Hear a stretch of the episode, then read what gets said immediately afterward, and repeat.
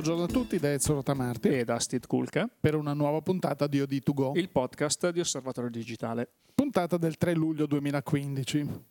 tre luglio che diciamo è segnato nel cielo da questa magnifica congiunzione di Giove e Venere. Eh sì, eh sì. Che... i più fortunati che guardano per aria vedono queste due stelle che si stanno spostando, eh, che era, mh, l'altro ieri erano vicinissime. Lo diciamo non a caso perché ne parleremo un attimino nel corso del certo, podcast perché certo. Qualcuno ha fatto qualche osservazione esatto, su questo come evento. Al solito da... quando c'è qualche, qualche evento di questo tipo. Dal punto di vista eh, fotografico, quindi eh, chiariremo esatto. qualche dubbio che abbiamo visto essere presente. Tra eh, l'altro, evento... telefonino non mi viene niente. Eh, comunque niente, adesso poi ne parliamo. Evento astronomico, tra l'altro in, in anticipazione di quello che ci sarà il quattordici luglio. A ben altre distanze, perché stiamo parlando di Plutone, dove ah. questa sonda che è stata lanciata nel duemilasei eh, effettuerà il flyby, quindi questo Plutone passaggio avvicinato. Ci arriva la linea quattro del metro di Milano, no? Vogliono fare, non è lì che arriva, che vogliono una linea lunghissima.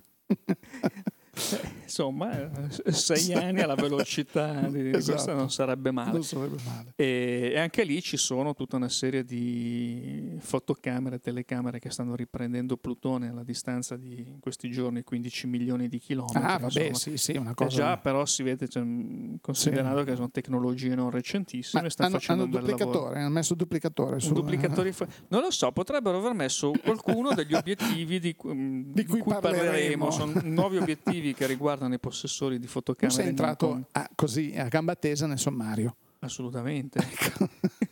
Sommario che però non si chiude qui, ma di cosa parleremo ancora, Ezio? Beh, parleremo anche così un, una chicca sul nuovo numero di Osservatorio Digitale, che è di, la cui uscita è imminente. Eh, parleremo di nuove ottiche, appunto di prodotti, di nuove ottiche introdotte questa settimana. E poi, che e poi sa... c'è un altro argomento che tiene banco in questi giorni anche sulla stampa mainstream, chiamiamola così, mm, che è la che... Grecia? Mm, no. no, ma c'entra sempre non con, così, con l'Europa. Nella Grecia non è il formaggio fatto con latte in polvere, niente. Che mi sembra un'altra mm. cosa veramente... Eh, meriterebbe un podcast sì, a, parte, a parte, ma non fotografico. No, non so cosa ne pensano i nostri ascoltatori, ma vabbè, ci siamo capiti. Eh, no, è un argomento di questa presunta legge europea, che poi di legge in realtà non si tratta, almeno non ancora, che vorrebbe limitare la possibilità di scattare fotografie a edifici, monumenti e, e quant'altro. C- se ne è letto e sentito un po' di, di ogni, magari daremo qualche anche qui così un, una nostra interpretazione, quindi direi andiamo andiamo partiamo. avanti subito con la puntata, eh, che il caldo di questi giorni ci sta facendo squagliare, quindi prima di squagliarci veramente finiamo questo episodio. Allora Steve, partiamo subito da questa, questa congiunzione astrale di Venere e Giove che nel nostro cielo eh, si sono visti avvicinarsi in, questi, in queste settimane, in questi giorni. Diciamo la settimana scorsa c'era Venere molto luminosa con questo pallino che arrivava ancora quasi col cielo eh, illuminato da, da, da, dal tramonto, perché comunque già anche intorno alle otto, otto e mezza di sera si cominciava a vedere questa luce che è Venere, e poi piano piano dice: cos'è la stellina lì? No, no, non è stellina, è signor Giove. Che... Ma devo dirti una cosa, che io più di Giove mi ha meravigliato molto Venere, la prima sera che mi è capitato di vedere eh, Venere mh, così eh, a quest'ora insolita, perché Venere è la stella del mattino, quindi quando ci si alza alle quattro del mattino, specialmente d'inverno, la si vede. Mm, alle undici di sera, dieci e mezza di sera, diciamo, ma che strano, perché non è una stella, perché eh, sapete che c'è questa eh, differenza della luce tra le stelle e i pianeti, le, le stelle tremolano un pochino, invece i pianeti sono... invece mm-hmm. eh, no. E diciamo, ah, sembrerebbe Venere, ma a quest'ora che strano. Invece poi sono andato a vedere sul mio programmino di astronomia Stellarium, che è veramente... molto molto carino, lo consiglio, cioè per Windows, per Linux, non so se anche per Mac, ma eh, è un programma open source, sì, fatto sì, molto sì. bene, e, e mi ha confermato in effetti che si trattava di, di Venere con Giove vicino, piccolino, e, e da lì poi in effetti i giorni successivi abbiamo iniziato a vedere in giro su internet, ovunque, sempre più spesso fotografie di questi corpi, che poi tra l'altro all'inizio erano anche vicini alla Luna, la Luna quando aveva questa falce eh, molto certo, sottile, certo, era proprio bravo, sì. molto, molto bello. Però ehm, parliamo di questo avvenimento celeste eh sì, nel nostro podcast. Qualcuno perché... dei nostri lettori e ascoltatori ci ha scritto e ci ha detto eh, ma com'è che io eh, non ho la macchina eh, astronomica, le cose per fare così, e quindi ma non vengono le stelle. Effettivamente non è facile fotografare, perché anche se hai un buonissimo obiettivo, un teleobiettivo così, comunque sappiamo che fotografare i corpi celesti non è esattamente una cosa facile. Cioè un conto è dire oh, lo vedo a occhio nudo, adesso prendo il mio quattrocento, tac, e invece il quattrocento ti ridà indietro un puntino, pic, e come mai? Sì, molti hanno eh, pensato che eh, l'utilizzo di una reflex eh, per astrofotografia, le famose serie A di eh, Nikon e Canon principalmente, che certo. hanno eh, realizzato negli anni, anche recentemente, delle versioni apposta per astrofotografia di alcuni modelli di reflex. Eh, ricordiamo le ultime sono la ottocentodieci o la sessanta, la, la, la sessanta D A. A, esatto, l'ottocentodieci A. Di, di Nikon, che sono mh, però, è vero, macchine per astrofotografia, ma non c'entra nulla con la fotografia dei pianeti, della Luna, con quant'altro, ma sono fatte per la fotografia stellare, eh, perché sono macchine che eh, integrano un filtro che è tagliato su misura per la frequenza dell'idrogeno. L'idrogeno è eh, questo elemento mh, prima, tipico, primo elemento H. H.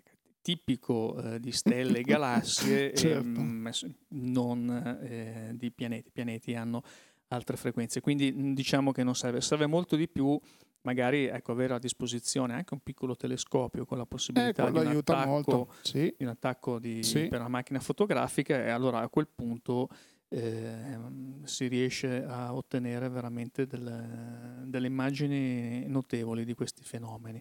Quindi lasciate le vostre reflex per astrofotografia a eh, magari altro, un altro genere di scatto, nebulose, no, però sicuramente, lontane. Ecco, per esempio, avendo a disposizione anche un piccolo telescopio, mh, i risultati potrebbero essere migliori, perché in occasione di, di, di, di questi eventi mh, verrebbe voglia di uscire l'indomani, andarsene a comprare uno e dice fammi vedere, perché effettivamente poi ci si può scatenare, basta andare sul sito della NASA per dirne uno e, e ci si innamora, certo, sempre che questo tipo di argomento interessi, perché nel caso comprate il telescopio, vedete che interessa pochissimo, lo puntate verso le case, adesso fa caldo, le case vicine o lontane, vedete magari qualche vicina o vicino che si spoglia e potreste godere di così dei, dei paesaggi. Attenzione, perché non fatelo, perché comunque per la privacy questo è vietato. Ah no, pensavo che dicessi perché i telescopi restituiscono l'immagine al contrario, ribaltata. Sì, che poi quelli sono tipo cannocchiali, no? Quelli che la gente molto spesso confonde, quello che del pirata che apriva. Comunque vabbè, giusto per aprire la puntata così con delle facezie. Rimaniamo un pochino nel, nel, nel settore dai, dai telescopi, passiamo a obiettivi che eh, insomma non sono telescopi, ma no, si avvicinano sono, abbastanza. Sono, sono, sono delle cose molto belle, sì. Infatti Nikon questa settimana ha detto già che presento un tre obiettivini così, eh? Cosa mi sembra che abbia presentato un seicento, un cinquecento e uno zoomettino che comunque è molto interessante, sedici ottanta, quindi vabbè. Però il cinquecento e il seicento che cosa hanno di così strabiliante al di là del prezzo, che comunque quando hai davanti questo tipo di ottica mh, è ovvio che non ti aspetti un'ottica da mille euro, qui siamo sui tredici quindici? Sì, allora innanzitutto ecco. sono due ottiche eh, di livello professionale per full frame eh, con un'apertura massima di effe quattro. Quindi per queste per ottiche queste, sono queste, ragazzi... Eh. Direi non è male, e ehm, sono ehm, obiettivi che eh, utilizzano degli elementi, delle lenti influorite che permettono non solo di migliorare la resa dell'immagine, ma eh, in questo caso anche di ridurre parecchio il peso eh, di questi oggetti. Tant'è vero che per esempio i seicento millimetri eh, si parlava, la vecchia versione pesava eh, cinque chili e poco più, e mentre qui siamo sui tre virgola otto chili, che è sempre un peso, eh, no, ma è notevole, eh, ma è un, è, un, è un obiettivo, diciamo che è un terzo importante, ragazzi, eh sì, eh quasi, sì. quasi no, mm, perché, sì, un terzo eh quasi, sì, eh sì, quasi, insomma. Quindi è un obiettivo che costa i suoi bravi tredicimila euro. In linea con quelli che in ci sono sul mercato, eh, perché se focali... vogliamo guardare tipo, senza fare nomi, Canon, che di ottiche, quelle qui sono nere, quelle sono bianche, di questo genere, i costi, costi sono, sono questi. I costi sono quelli, il cinquecento millimetri costa anche lui i suoi undicimila euro, sono obiettivi entrambi eh, che montano la mh, nuova versione del sistema di eh, antivibrazione e stabilizzazione di Nikon e eh, rispetto chiaramente alle ottiche di generazione precedente assicurano una velocità di autofocus eh, discretamente più veloce, quindi diciamo questo è un po' una costante negli aggiornamenti, nei refresh delle varie linee di ottiche a tutti i livelli. Chiaro, sì, qui ottiche, queste ottiche le vediamo eh, nelle mani di quei fotografi che fanno fotografia sportiva mh,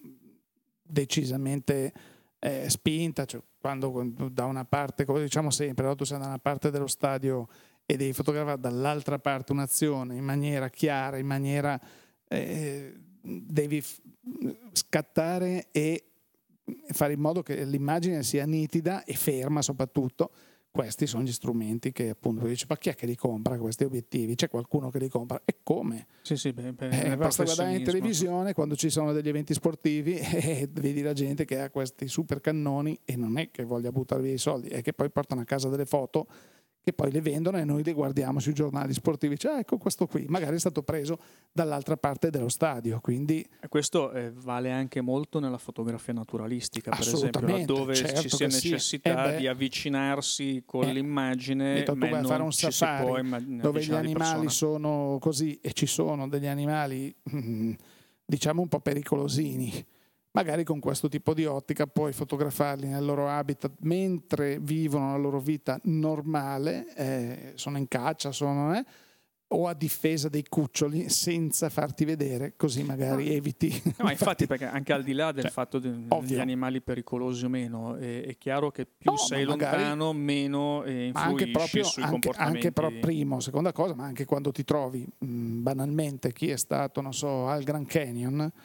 E non è che esattamente il Grand Canyon è uno spazio che dici ma sì, io arrivo con la mia compattina, tac, mi muovo liberamente. Eh no, perché questi sono chilometri e chilometri. Con questo tipo di ottica sei in grado di così eh, isolare uno spazio preciso, dire guarda che in quella montagna, in quello spazio c'è questo, ah, senza doverci andare, per esempio. Sono ottiche anche da paparazzo, questo, eh? Ricordiamo che sì, c'è devi avere, anche un... devi essere ben palestrato per andare in giro con questa roba qua, a parte che gli altri ti identificano e ti sparano, no? Di solito queste le star, quelle un po' più manesche, ti vedono con un cos- non passi inosservato con una roba del genere. Però vedi appunto seicento millimetri puoi stare abbastanza tu lontano. Tu stai in un altro quello... quartiere del ristorante dove c'è la star e la fotografo.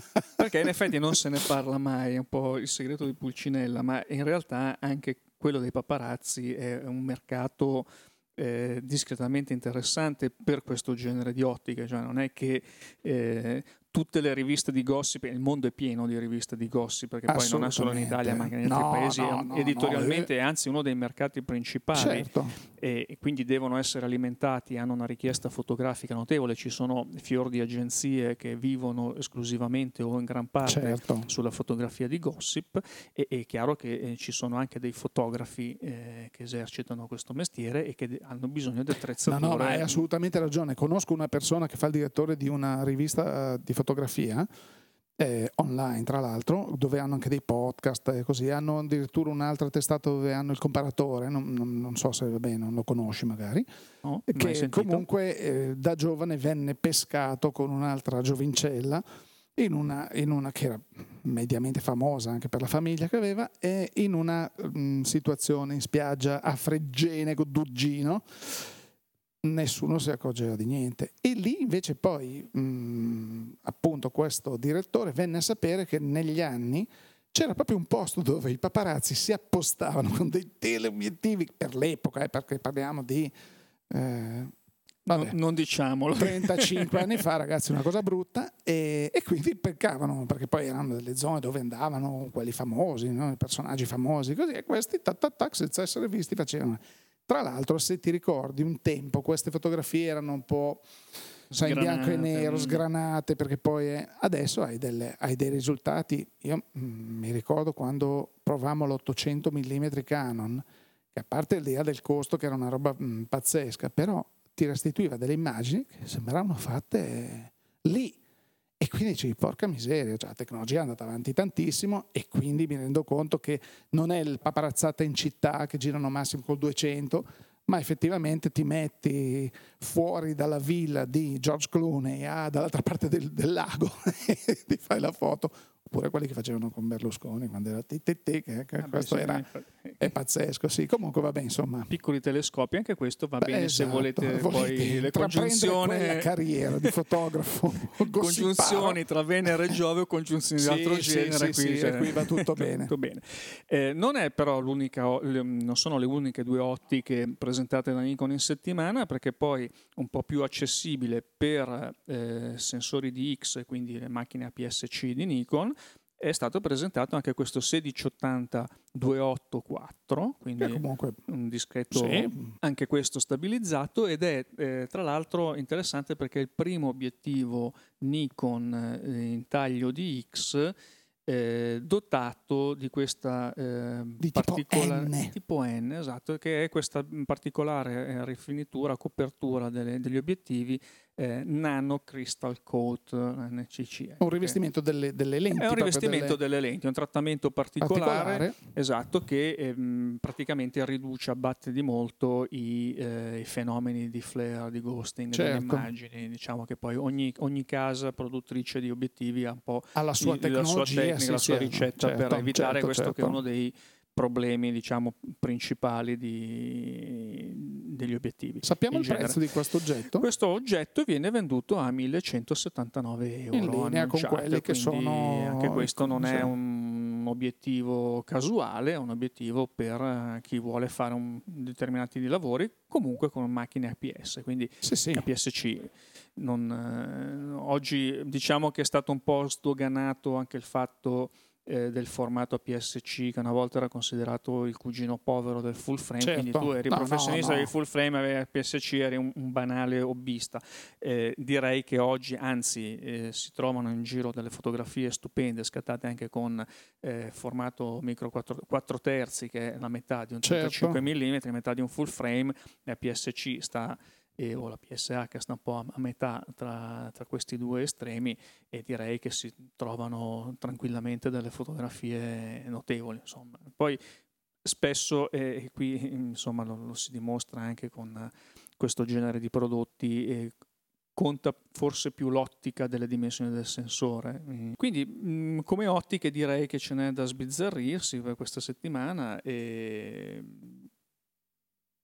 direi va bene, questo capitolo del prodotto potremmo ritenerlo chiuso. Andiamo a riempire il porcellino salvadanaio per comprare anche queste ottiche magari, ma nel frattempo passiamo a un'altra parte del nostro podcast di oggi. Il nuovo numero di eh, Osservatorio Digitale sarà in linea tra qualche giorno, e sarà il numero doppio, quello luglio-agosto. Però mi stavo domandando, perché svelare che cosa ci sarà nel numero nuovo, o è il caso? Allora io direi che magari un paio di anteprime eh, le possiamo anche dare. Mm. Eh, una l'avevamo anche già data in realtà, perché è una, una vecchia promessa, è la continuazione eh, di una serie di articoli dedicati a Expo. Ovvio. Eh, sì, il sì, sì. numero quello di giugno ha avuto un, un enorme successo il, l'articolo di Valeria Prina, sì, è vero, su mh, questi suggerimenti eh, di cosa andare a fotografare a Expo eh, e come. Quindi lei è andata proprio a cercare tra le pieghe della, sì, della manifestazione. Sì, perché anche Valeria mi sa che eh, come tanta altra gente eh, vive a Expo, no? Eh, sta, sta sì, beh, ma effettiva, effettivamente sì, abbiamo già bello, avuto bello. modo di dirlo sì, in sì. passato, eh, almeno chi abita a Milano e dintorni e ha la possibilità ovviamente eh, di andarci più e più volte, più volte sì. tanti proprio mh, vivono chi, tanti che vanno magari una volta, poi escono, fanno l'abbonamento semestrale pass, sì, sì, certo, certo, perché è, vale la pena, è molto molto piacevole, insomma c'è sempre qualche cosa da scoprire, qualche... Io guarda, l'altra sera sono andato a Expo, appunto, eh, giusto appunto, per, per cambiare e eh, ho scoperto nascostissimo il micro padiglione dell'Afghanistan con il micro ristorante afghano. Ah, pensavo con il micro eh, coso del, delle, delle forze armate. Il micro... no. no, beh, devo dire una cosa, che c'era un derivini di carabinieri costante, mm, eh, casuale, mm, perché per mm, carità mm. non c'è, però eh, dava un pochino, era un pochino buffo come mm. cosa. E abbiamo mangiato delle cose un po' particolari, sì, sì. e c'è così eh, ovunque. Come io tra l'altro consiglio eh, chi dovesse passare davanti al padiglione dell'Ungheria, mm-hmm. cioè questo baracchino che eh, sforna questi dolci che non sono, mh, non sono tipici ungheresi, ma un po' di tutta la zona, perché poi si trovano anche in Repubblica Ceca, si sì, trovano in quella qualche, tipo di in quella, sono dei questi mh, diciamo cannelloni di, di pasta, sono dei canno, come i cannoncini versione extra large, sì. vuoti, eh, vengono fatti in una pasta che non è la sfoglia, ma una pasta, pasta tipo pasta asciugo, mm-hmm. così mm-hmm. vengono poi eh, cotti lentamente, fatti ruotare, quindi esternamente si caramellano un pochino, dentro rimangono morbidi, vengono passati nello, o nelle mandorle o nello zucchero vaniglia o nello zucchero cannella, secondo di quello che volete, e sono veramente buonissimi, quindi è un dolce invernale. Dovevamo mettere un disclaimer prima di questa frase per tutti coloro che soffrono magari di glicemia alta, così, perché solo sentirlo raccontare, a parte che ti si sono unte le mani, no? Nel senso che mi dà l'impressione di quei dolci che come li tocchi dici porca miseria, ti attacca tutto, e poi ti si alza la glicemia solo a sentirne parlare. Ecco, un pochino di pazienza, perché eh, vengono sfornati costantemente, ma più o meno on demand, ci vuole un pochino, un pochino di, di tempo, di tempo e eh, sì. tenete conto che c'è sempre un po' di coda anche fino all'undici di eh, sera, sì, quando sì, c'è sì, l'annuncio sì. basta, basta, andiamo a casa, tutti a casa, mm-hmm. lì c'è ancora la coda di gente no, che... no, fermi, fermi che devo aspettare, sì. quindi questo. Poi per il resto invece le cose più fotografiche vi eh, rimandiamo al numero di luglio-agosto di Osservatorio, dove appunto Valeria ci svelerà altri segreti. E, ci svela invece, ci fa un riassunto completissimo di tutto quello che eh, offre il mercato nel segmento delle macchine compatte con sensore di grandi dimensioni, l'articolo Mercati di Stefano Tieghi di questo mese. Anche qui è stato un lavoro eh, abbastanza, non dico immane, ma quasi, perché è un, è un settore che era partito in sordina qualche tempo fa con giusto qualche modello di, di fotocamera qua e là un po' occasionale, e oggi invece si sta affermando come uno dei settori più interessanti per i produttori di fotocamere. E quindi eh, abbiamo, lo devo confessare, abbiamo un pochino variato il calendario editoriale eh, all'insaputa del direttore che eh, sta guardando, ormai, ormai avete usato una cosa ormai qua ormai c'è l'anarchia, quindi. C'è l'anarchia, eh. esatto, eh, proprio per l'interesse che si sta mh, affermando per questo settore, e quindi eh, non temete, quello che doveva essere il calendario poi verrà rispettato, sì. no, anche perché ricordiamolo, noi a volte basiamo quelle che sono le nostre pubblicazioni anche su degli input che ci vengono per esempio dal comparatore di Fotoguida, dove improvvisamente vediamo che scoppia un interesse per, sarà la stagione, sarà il momento, così, verso una eh, sezione, verso un segmento di eh, fotocamere. Quindi se c'è grande interesse ci spostiamo anche con eh, appunto il nostro Stefano Tieghi, tac, subito esatto. va a fare tutte le sue ricerche, i suoi studi in quella, in quella direzione. Per cui diciamo che uno dei vantaggi dei, dell'online è quello di essere anche più reattivi rispetto alla vecchia carta stampata, che assolve ad altre funzioni, continuerà ad assolvere, però eh, insomma, se noi non approfittassimo dei vantaggi che l'online ci offre, essendo delle testate online, esatto. insomma, saremmo un po' stolticelli, come si dice. Quindi mh, ci sarà resto, molto da leggere, molto esatto. da, da tenere da conto. C'è e poi... anche, ti dico anche questa. Il profilo di questo numero È una persona, non, non, vi di, non vi diciamo né chi è né cosa fa, però so, vedrai, vedrete, è una persona che parla di mercato, una persona che parla di eh, situazioni particolari e lo fa in termini molto mh, diciamo espliciti per quanto riguarda eh, un settore, e, e sarà interessante, sarà una, una cosa interessante, non sì. ve l'aspettate, secondo sì, me. Sì, è una persona questo... tra l'altro che parla con grande autorevolezza, perché certo. è una persona eh, che nel settore ricopre anche un, un ruolo che può dire la sua, import- per esatto. cui certo, certo. Un... aspettiamo commenti poi a settembre di, di, se avrete gradito questo tipo di, di profilo. Ecco, quindi occhio w w w punto osservatoriodigitale punto i t nei prossimi giorni, se ascoltate il podcast appena uscito, esatto. eh, tenete d'occhio perché eh, arriverà il numero doppio di luglio-agosto. Allora, adesso invece veniamo a parlare di una cosa che è un po' spinosa, perché in questi giorni anche sui social, visto che la gente si è scatenata, ah, oh, ma come, cos'è sta roba qua, sta porcheria? Poi, come sempre, eh, anche il nostro amico Roberto Tomesani, che vabbè oggi non c'è, ve lo diciamo subito, ha lasciato la brandina, ha lasciato la brandina perché è andato a prendere un po' d'aria, e eh, comunque anche lui sulla pagina di Tau Visual, che appunto è la sua organizzazione di fotografi punto org, ha già detto la sua riguardo a queste cose, non, eh, perché cosa succede? Succede che, eh, succede che sui social, ma anche sui giornali, così qualcuno ha detto ah ecco ci vogliono imbrigliare una, una legge nuova, una legge europea che ci vieterà di fotografare tipo non so la Torre di Londra, il Colosseo, eh, oppure perché sono così dei landmark di proprietà magari del comune di Roma o, del, o della City of London. Prego. Allora, innanzitutto una precisazione che è stata fatta notare almeno dai, dai giornali più seri, dai siti più seri, eh, è che non si tratta di una legge eh, europea, mm, siamo a un paio di step prima, cioè il Parlamento europeo ha, presenterà, ha predisposto questa relazione che sarà presentata il nove luglio eh, alla Commissione eh, europea, sollecitandola a eh, emanare poi delle eventualmente leggi, esatto. Ed è, non è una legge sul uh, diritto d'immagine, ma è una, mh, è una relazione molto più ampia eh, sul diritto d'autore nel mondo digitale. Certo. Quindi, e comunque scusami, funzionerebbe qualora ci fosse questo, venisse emanato questa regola, questa legge così. Cioè, non è che impedisce a me turista di andare a fotografare la Torre di Londra o la Tour Eiffel, venire a casa con le mie foto.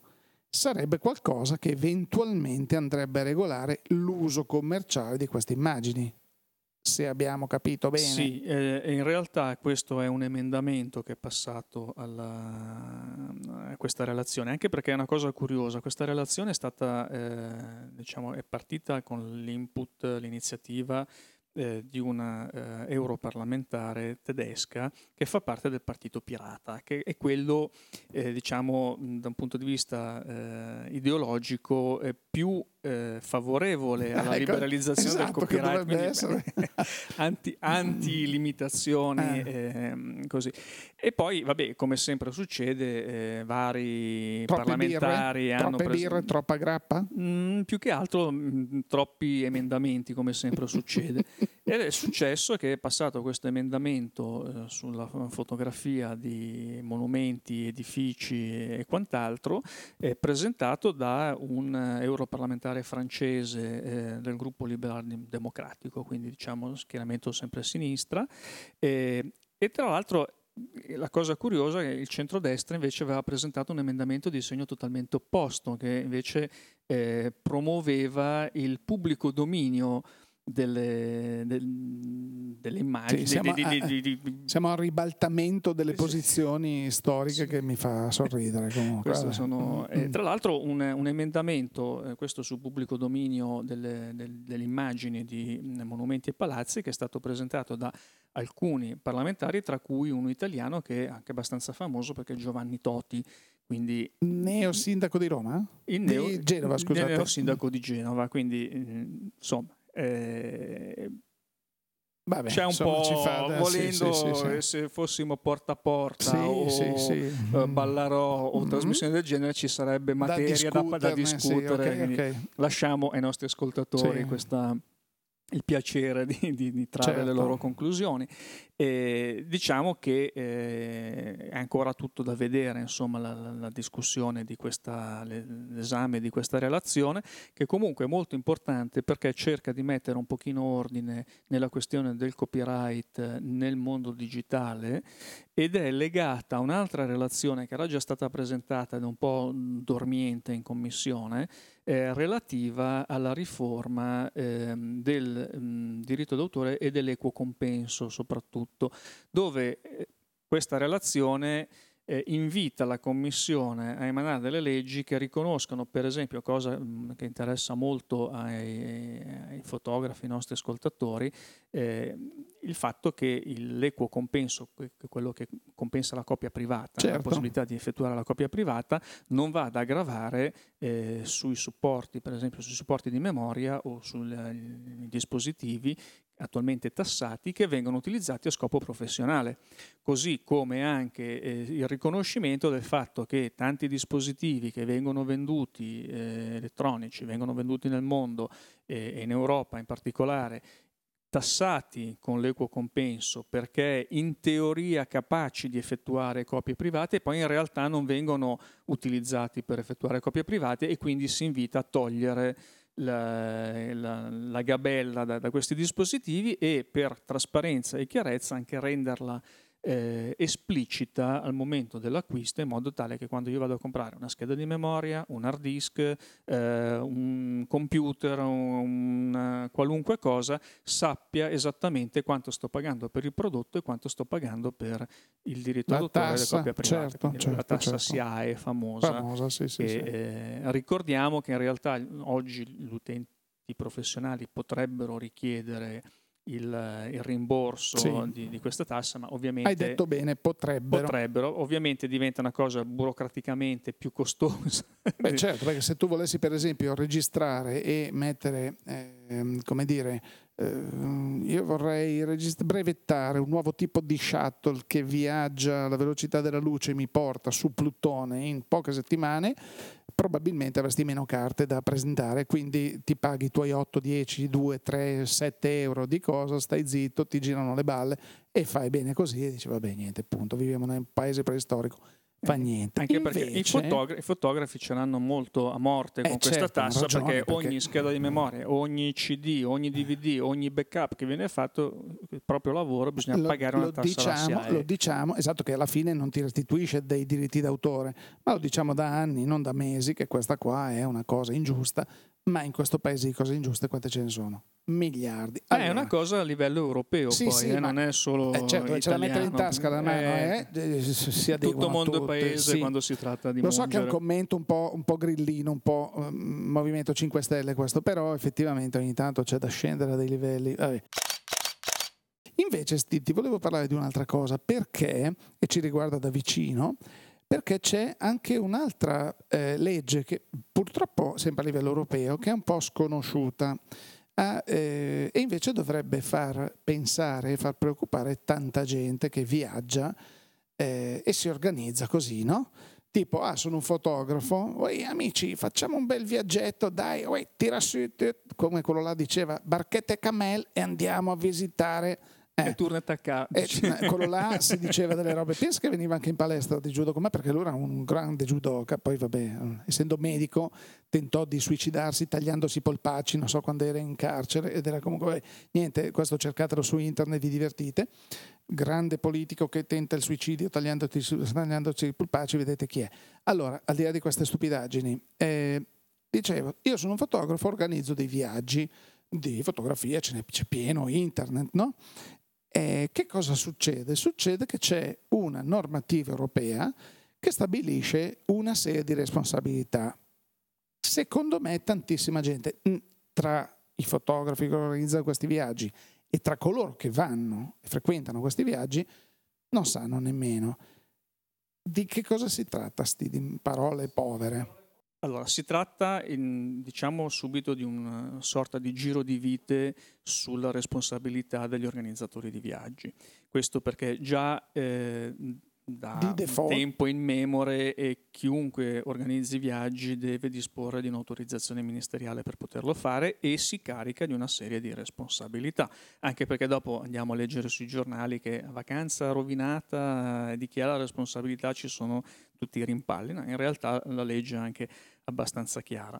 E adesso a livello europeo è stato eh, ulteriormente ribadito questo principio, per cui eh, chi offre ehm, questo tipo un di servizio, servizio turistico, diciamo sì. un servizio turistico che può essere mm. il caso classico, che è poi il motivo per cui è stata emanata questa legge, è quella della so, compagnia aerea, che ti permette di eh, acquistare un biglietto eh, sul proprio sito, per esempio, sì. e eh, contemporaneamente ti offre, ti propone un altro servizio accessorio. Un noleggio dell'auto. Un noleggio dell'auto, l'albergo, certo. o quant'altro. Okay. Ecco, a questo punto che cosa succede? Che eh, la compagnia aerea, del nostro esempio, diventa a tutti gli effetti considerata come un tour operator e quindi si carica della responsabilità di tutti gli altri servizi. Quindi allora, di... se ho capito bene, io compro il biglietto aereo e dico, ah sì, mi noleggio anche la macchina e mi ma prendo questo soggiorno in questo albergo. Arrivo, l'albergo sta bruciando. È la compagnia aerea che in questo caso... In questo caso la responsabilità e il tuo interlocutore per il problema sì. con l'albergo è la compagnia aerea. Allora, voglio ribaltare la domanda. Sono Mario Rossi, fotografo, naturalista, bravissimo, una persona per bene. Organizzo un viaggio in eh, Kenya perché facciamo una cosa sui, con i leoni, facciamo queste cose qua. Eh, jeep più tenda più, eh. Succede che si brucia una tenda e c'ho dentro tutta la mia attrezzatura. Chi è responsabile? Io, Mario Rossi? Se tu, Mario Rossi, eh, sei stato tu a organizzare, quindi a riproporre il servizio turistico in questo caso. Sì, sì, io ti vendo il pacchetto completo. Perfetto, allora tu sei considerato un tour operator, quindi A, dovresti avere l'autorizzazione per poterlo fare, esercitare il lavoro di tour operator, e B, hai chiaramente tutta la, la responsabilità del, del viaggio, quindi il tuo cliente eh, può rivalere su di te, comunque sei tu l'interlocutore che risponde di qualunque problema, esattamente come se tu compri un pacchetto turistico presso un tour operator da catalogo, qualunque problema ci possa essere col traghetto, col villaggio, con il ristorante, con eh, i trasferimenti, eh, eh, col volo aereo, tu dove vai? Dalla compagnia aerea, dal ristoratore? No, vai dal tour operator e il tuo interlocutore è il tour operator. Cioè, quindi vuoi dire che adesso, tirando un po' l'acqua al nostro mulino, parlando pro domo nostro, abbiamo fatto bene noi nei nostri viaggi a fare una partnership con qualcuno che questo lavoro lo fa da sessanta anni? Ma diciamo che questo era uno dei motivi per cui O D Travel, cioè, nel senso eh, che ha avuto letto, la genesi che ha avuto. Tranquillo, no? Che poi arrivano, din don, lei è il direttore dell'Osservatorio Digitale, venga con noi che qui... Esatto, cioè, infatti, no, eh, non... O D Travel è partito proprio come progetto in partnership con un tour operator. E questo, infatti, mh, retroscena, era un progetto che noi avevamo nel cassetto da tempo. Abbiamo impiegato parecchio tempo a metterlo in piedi perché abbiamo dovuto prima trovare l'interlocutore secondo noi più adatto al, al tipo di iniziativa che avevamo in mente. E mh, non a caso, ma perché sapevamo benissimo che al di là di questa nuova legge europea, però ci sono eh, innanzitutto la professionalità prima di tutto, quindi se tu fai il mestiere del eserciti il mestiere del fotografo, non eserciti il mestiere del giornalista, del tour operator o del gelataio. Sai che a Milano dicono ufele fa il tuo mestiere, no? Ecco che per gli amici che non sono di Milano, in poche parole sarebbe che ciascuno faccia il lavoro che sa fare. L'ofelè, che era colui che produceva le ofelle. Le ofelle sono dei dolci sì, particolari. Quindi. Che sono molto famose quelle di Parona, che è una, un paesotto vicino a Pavia. Tra Pavia e Milano c'è questa Parona così, eh, ma anche verso il Novarese, insomma in quella zona lì, e ci sono queste ofelle che sono veramente buonissime, che hanno una forma particolare. Un ofellificio. Un, un, un'ofelleria, sì, un'ofelleria. Ecco, quindi diciamo che eh, tornando eh, a noi, O D Travel è proprio nato proprio per eh, offrire anche una sicurezza, una garanzia ai partecipanti, nel senso che parte turistica, la parte tecnica, diciamo, è certo. in mano a qualcuno che ha le competenze, ha le autorizzazioni, ha le assicurazioni, ha tutto quello che serve, perché quello è il suo mestiere. Certo. Come diciamo sempre, nei viaggi di O D Travel poi il fotografo accompagnatore non fa, fa la guida, fotografo, fa perché il la fotografo. C'è. La guida è la è guida, un'altra è un altro figura. Mestiere ancora, certo. quindi eh, diciamo che serve. È nato perché era questo un po' il nostro concetto di viaggio fotografico, quello sì, che ci piacerebbe giro, trovare esatto. noi per primi a partecipando esatto, esatto, a un viaggio fotografico esatto. Quindi diciamo che queste nuove leggi che eh, vengono man mano eh, emanate, tra cui quest'ultima europea, vanno in questa direzione e rendono anche sempre più difficile e rischioso per chi non è del mestiere inventarsi un, un qualcosa che non gli compete. Bene, direi che anche questa settimana abbiamo un bel podcastone di quelli belli, freschi, lunghi, e saranno contenti i nostri editor, così via. E allora, diciamo che abbiamo detto tutto quello che dobbiamo dire, eh, ci resta solo da ricordare i soliti appuntamenti che ormai però dovrebbero saperli a memoria i nostri ascoltatori. Però tu giustamente mi dici, metti che c'è domani un nuovo ascoltatore, dice, ma chi sono questi?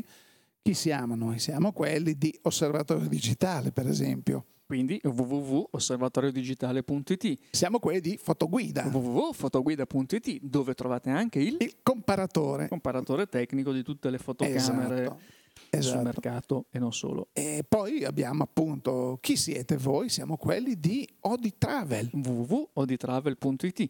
Ecco, poi eh, abbiamo terminato qui i siti perché sennò esaurivamo lo spazio di indirizzamento internet, I P v quattro. Esatto, per quello pass- che stiamo già all'I P v sei. E siamo passati alle pagine social, quindi esatto. su Twitter, su Facebook, dove trovate le pagine di O D Travel, le pagine di O D tre D, che è la nostra pagina sulle tre dimensioni, realtà virtuale, realtà aumentata, stereoscopia, stereoscopia sì. e eh, pagina di Facebook di Fotoguida, i canali Twitter di Fotoguida e Osservatorio. Insomma, diciamo ci sono le che Pinterest, mh, avete da sbizzarrirvi. Il gruppo su LinkedIn, ce ne abbiamo da tutte le parti. Abbiamo lottizzato internet. Okay. E O D due Go, che è il nostro podcast settimanale, vi aspetta come sempre il prossimo venerdì. dieci. Saremo al dieci di luglio. Sì, perché so già che poi ci sarà anche il diciassette. Anche questo mese c'è un bel venerdì diciassette. Quest'anno ne abbiamo già avuti tra venerdì tredici e venerdì diciassette, una cifra. Io comunque non ci sarò, ve lo dico da ora. Sarò, non lo so, sul naviglio a pescare comunque. E poi avremo il ventiquattro al trentuno, poi andremo in vacanza, sì, vi lasceremo sì, per sì, un sì, pochino sì. orfani di O D due Go, eh, pronti vabbè, a riprendere eh, in quel di settembre. Direi che per questa settimana è veramente tutto, e quindi grazie per aver ascoltato questo episodio di O D due Go, e da Astrid Kulka e da Ezio Rotamarti. Grazie per l'ascolto, a risentirci.